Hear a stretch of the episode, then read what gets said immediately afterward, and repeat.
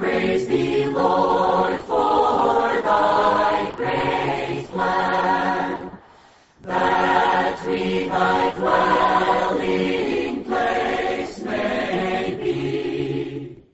Welcome to Life Study of the Bible, brought to you by Living Stream Ministry. These programs are based on the ministry of Witness Lee and his 21-year crowning work, The Life Study of the Bible, which focuses on the enjoyment of Christ as the divine life as revealed in the Bible. We hope that through these studies you'll be brought into a deeper enjoyment of the scriptures and of our dear and precious Lord Jesus. You can contact us by sending email to radio at lsm.org or reach us toll free 888 Life Study. Now, let's join today's program. A superficial reading of 1 Corinthians often leads to the conclusion that it's a book focused mostly on outward problems and situations. Actually, this book is one of the richest in the New Testament, with marvelous passages touching the profound aspects of Christ, the Spirit, and the Church. The first three chapters are particularly profound, with a number of unique and significant terms employed by the Apostle Paul as he ministers the riches of Christ to a church that surely was in need of an infusion of the divine life. Such a ministry is found in verse 9 of the first chapter where Paul says, God is faithful, through whom you were called into the fellowship of his Son, Jesus Christ our Lord. Francis Ball has joined us as uh, we particularly focus on this word fellowship and this phrase, the fellowship of his Son. Francis, good to have you here and uh, a good topic, I think, fellowship. Yes, this certainly is a good topic and I think probably uh, one that all of us need further light on to see what this matter of fellowship really implies and what it involves. Well, there's a, probably multiple layers of understanding of this word fellowship. The most superficial is just, I think many people would say, oh, that's just kind of a chat. But Paul here is really focusing in on it at a critical stage. Uh, it's the first time he uses the term in his ministry, which then appears a number of other times later on. Uh, it's only the second time that we see it in the whole New Testament. The first time is in uh, the book of Acts. But here, Paul is bringing it out to the fore. And I think when we get into it today and see it in its more uh, profound aspect and its richer uh, significance of what is involved and what is implied, there's a lot of help for all of us, uh, and we need desperately to stay in the real and genuine fellowship, don't we? We certainly do, because uh, I'm impressed very much with how it's used in the book of Acts when the apostles there continued in the teaching of the apostles and the fellowship. So uh, fellowship is very, very important, but I think we'll see the deeper side of it today. I want to um, just mention at the outset today that as we get into it, the context, as always, is very important. Uh, we just read it in verse 9, but it comes just ahead of Paul touching perhaps the most uh, serious problem in the church in Corinth, something we've talked about before a time or two, which we'll get into again today a little bit, the matter of division and how uh, ones were forming alliances and uh, classes or uh, little groups uh, preferring one or another, and this division was creeping in and having a serious impact. And Paul right away connects it to this matter of fellowship, and that's a point we want to uh, highlight today very much. Why don't we join Witness Lee, Francis, and then we'll be back. This expression, the fellowship of his son, this is a big term. And such a big thing was not there in the Old Testament what you have in the Old Testament is just Psalm 133. How good, how pleasant it is for the brethren to dwell together in unity. That's all. But you have to realize unity is something outward. Fellowship is something inward. You may have a kind of unity without the need of life. But without life, you could never have fellowship. Fellowship is the inward, the inner, even the inter communication of life. The first time this term is used is in Acts 2. All the believers at the Pentecost day, they were in the fellowship of the apostles. The apostles preached the gospel to them, and that gospel brought them into something. And this something is termed by the Bible the fellowship. This word in Greek means oneness. It means it can flow. What you are, what I am, what we all are, has a flow in between. Today, you have the electrical current. What is that? That is a flow. So, in 1 John chapter 1, it says, we have touched and seen the life. Then we proclaim this life, eternal life, to you, that you may have fellowship with us. And our fellowship is with the Father and the Son.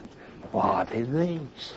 It is not just a current horizontally, but also a current vertically. There is such a thing today, not only on the earth, but in the universe, that is called the fellowship.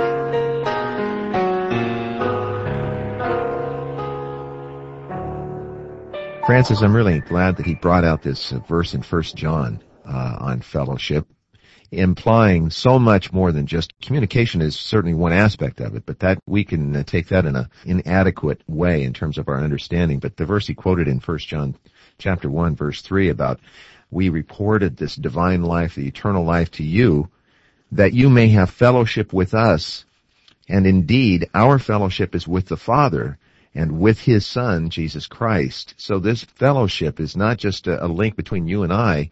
Uh, there's something horizontal as well as vertical here, isn't there? There certainly is, and I think that's the main thing we find in First John, the epistle of First John, because mm-hmm. he wants to bring people into this fellowship, and uh, the way to do it is to uh, announce to them what they had seen and heard and touched.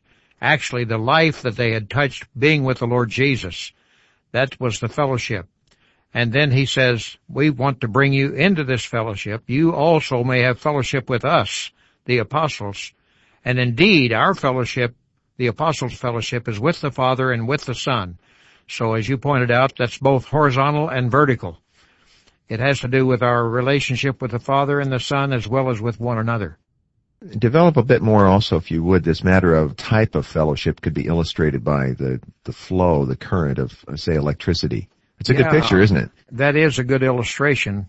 And I think he brings that out early in this message that this is illustrated by electricity. When you have electricity installed in the house, that means there's a flow available in, in that house to do a lot of things. Mm-hmm. And when we have fellowship with one another and fellowship with God, that causes a flow, not just a, a talk, or not just an allegiance, but it's a real life matter. We have fellowship with one another by participating in the very life of God. Fellowship is also likened to, well, let me just do this if I could. In the footnote in the recovery version on this verse in uh, 1 John chapter 1, there's a very good definition here. If I could just take a moment to read well, it. That would help. It says the Greek word here means joint participation, common participation. Fellowship is the issue of the eternal life and is actually the flow of the eternal life within all the believers who have received and possessed the divine life. It is illustrated by the flow of the water of life in the New Jerusalem in Revelation 22. All genuine believers are in this fellowship, and then he references the verse you referred to in Acts 2. It is carried on by the Spirit in our regenerated spirit. Hence it is called the fellowship of the Holy Spirit in 2 Corinthians 13 verse 14. Another well-known verse, right? I think it's marvelous how uh, the apostle brings out both John and Paul bringing this matter of fellowship in such a an inclusive way. Mm-hmm. It's not only vertical but also horizontal, and it's not just horizontal in the sense that I'm in this fellowship uh, with this particular person. It's something not limited in that way, but it's a fellowship of life. The life that flows from God to us and flows among us toward each other. Hmm. This is fellowship and it's absolutely of life. This is one of those uh, views that we really need uplifted from how it has become commonly taken and understood, a word that is rich and profound, uh, full of significance, and it, uh, we just have to guard it from becoming relegated to such a, a kind of a cliche phrase that Christians uh, somewhat toss around. And you referred to something here just now I thought was very important. It, it actually leads us into the next segment that we're going to cover and that is uh, sometimes we take on an aspect of fellowship or we understand an aspect of fellowship that it's hard to see in the Bible, and that is that we have a sort of a special fellowship with a certain Right. group. That's right. But it's really a universal fellowship in the whole body, genuine fellowship, isn't it? Sometimes people mean, when they say their fellowship, they mean their denomination Yeah. or their link with some other Christian or Christian group. But this is not the meaning here. This is the fellowship of His Son. That means we are brought into the universal fellowship of all the believers over the whole earth. And that is why it's now significant to look at the verses that immediately follow verse 9 that we read a moment ago. Verse 10 says, Now I beseech you, brothers, through the name of our Lord Jesus Christ, that you all speak the same thing, and that there be no divisions among you. For it has been made clear to me concerning you, my brothers, that there are strifes among you. Now I mean this, that each of you says, I am of Paul, and I of Apollos, and I of Cephas, and I of Christ. Is Christ divided? Hmm. So this whole matter of division has a real impact, as we'll see, on fellowship. Let's join Witness Lee. He'll touch this point, I think, quite significantly. The circulation of the blood within us is a good illustration of the fellowship in the body of Christ. In our physical body, there is such a circulation. In the body of Christ, there is also such a circulation. We all have to realize that the Lord's recovery is just to bring this matter back to us. It's just to put us into such a flow, such a fellowship, not of any denomination, not of any practice, not of any theological doctrine, but of His Son, the very Son of God. He must be our fellowship. Now, here, fellowship, used by Paul, means participation. Why we know this? Verse 9 says, we have been called into the fellowship of His Son, Jesus Christ, our Lord. Verse 10, of course, is a direct continuation of verse 9. But it is not something further.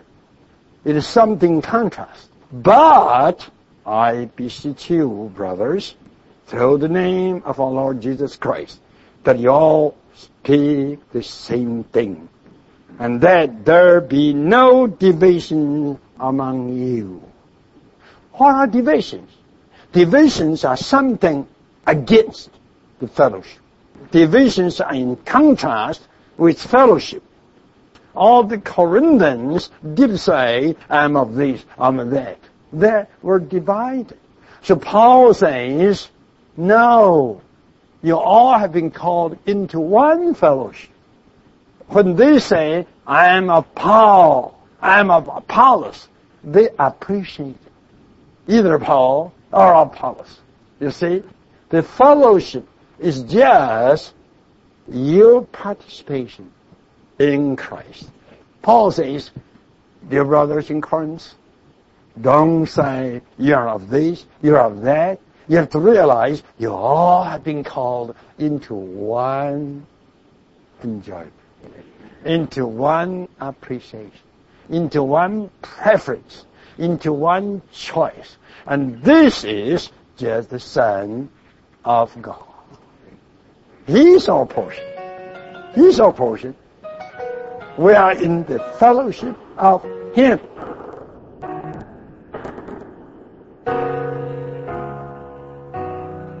Francis, this really uh, touches something absolutely critical for our, not only our understanding, but for our progression in the Christian life. Fellowship, if we pick up another type that he used, another illustration here, the flow of blood within the body. What can be more damaging if that flow is cut off by virtue of some kind of division in the body? That, that would imply certainly that death has to follow, wouldn't it? That's right. That's the result of a limited flow in the body. And certainly if the, if there's a blockage in the blood, that part of the body where that blockage occurs is going to cause death to the rest of the body. So we don't like to uh, even entertain this thought at all that the fellowship is limited to a certain choice, a certain preference. But really it's inclusive. The fellowship we're called into is the fellowship of His Son. And that brings us into contact and fellowship in life with every believer, wherever he is.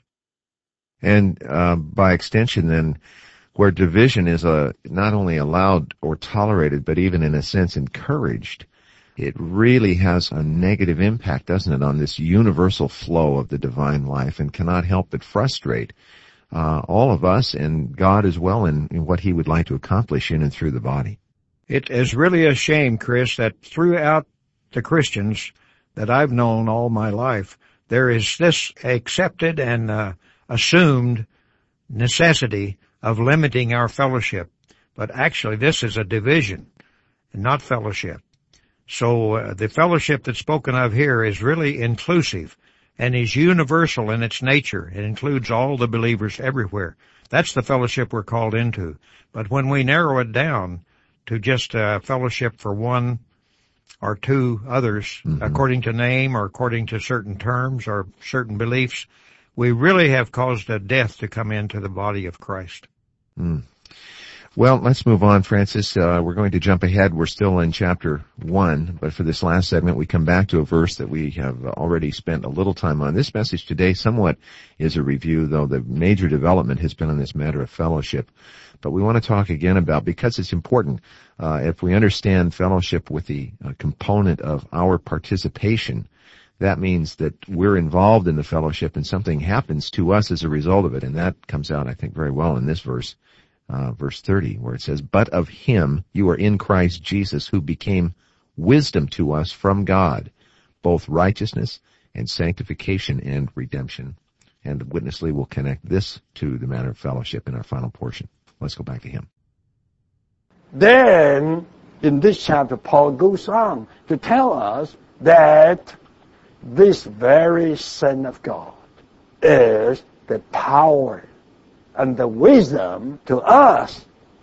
And this wisdom is just righteousness, sanctification, and redemption. Righteousness is Christ for our past. And sanctification is Christ for our present. And redemption is Christ for our future. That's right. Yet it is not so practical there is the need of some amount of experiences. Let me illustrate this to you. When you are really enjoying Christ, you are really experiencing Him in your daily life, you know what? He becomes your righteousness. The more you enjoy Him, the more he becomes your righteousness. And this means what? The more you realize that you are not that right. Christ being your righteousness is not only for your past to be justified by God, but also for your present day practical life. As long as you enjoy Christ in such a practical daily way, and He becomes your practical righteousness, you become a sanctified person. You're a separated. You're not so common. So he is not only your righteousness, but also your what? Sanctification. As you are sanctified, you are separated unto God. So you got redeemed. You got redeemed back to God. When you are quarreling with your husband or with your wife, that was it can carry away. But when Christ becomes your righteousness, and that is the sanctification, and this sanctification spontaneously brings you back to God. What it is, this is redemption.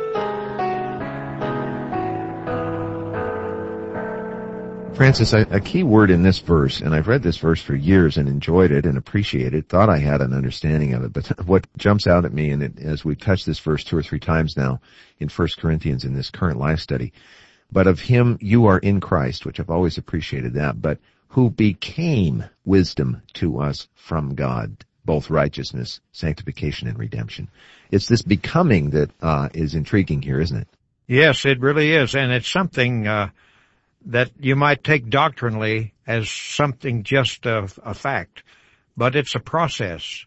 There's a process going on. What He's becoming to us is by our enjoyment of Him, we are being sanctified. Mm-hmm. We are being rescued. We are being brought back. And the more we're brought back to Him, the more sanctified we are, the more we're set apart unto God. And this actually leads us on to sanctification and even to redemption of our body. This goes on for our whole lifetime. Our enjoyment of Christ is really the fellowship that brings us on in our Christian life for Him to become everything to us, both sanctification, righteousness, and redemption.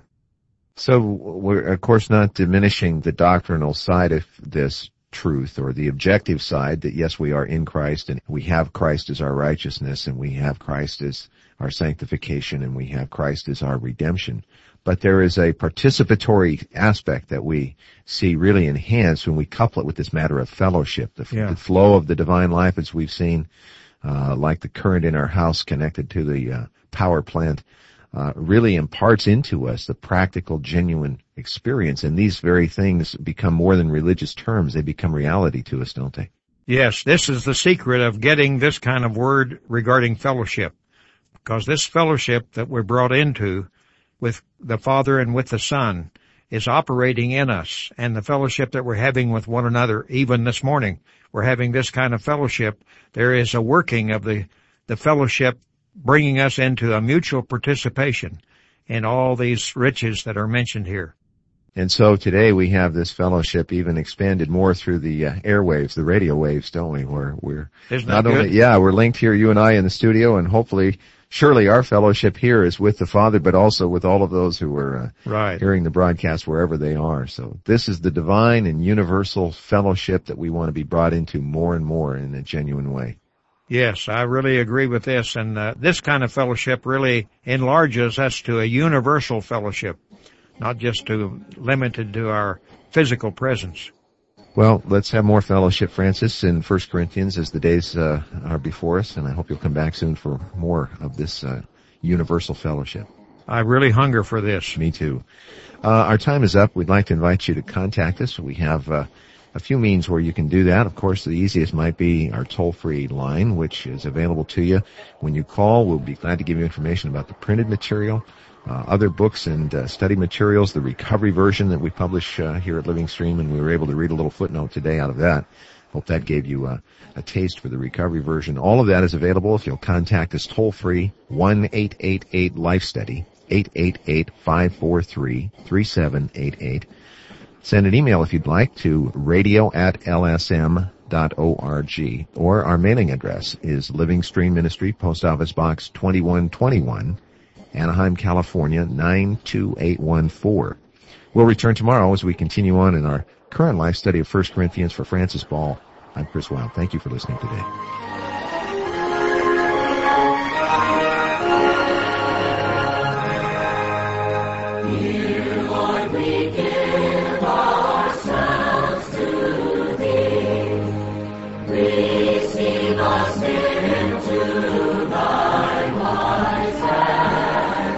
Thank you for listening to Life Study of the Bible with Witness Lee, brought to you by Living Stream Ministry. The focus of Living Stream is the works of Watchman Nee and Witness Lee, two co-laborers with the Lord in China in the first half of the 20th century. After World War II, Witness Lee brought this ministry first to Taiwan, then later to North America, and eventually to the entire world. For more than 20 years, he spoke these life study messages, unveiling how each book of the Bible shows God's eternal plan. God, through Christ, wants to dispense his life and nature into redeemed man, so that man would become God's expression, enlargement, counterpart, and habitation. These studies go far beyond mere doctrine and unveil a personal, practical, and experiential Christ. In these short 26-minute programs, we summarize and condense Witness Lee's rich speaking. But to enjoy all the riches in these messages, we hope you'll visit our website at lifestudy.com. There you can read all of the Life Study messages absolutely free of charge. You can even create your own Life Study reading schedule or download more Life Study audio programs just like this one and all at no cost. Again, the website lifestudy.com. Thanks for listening.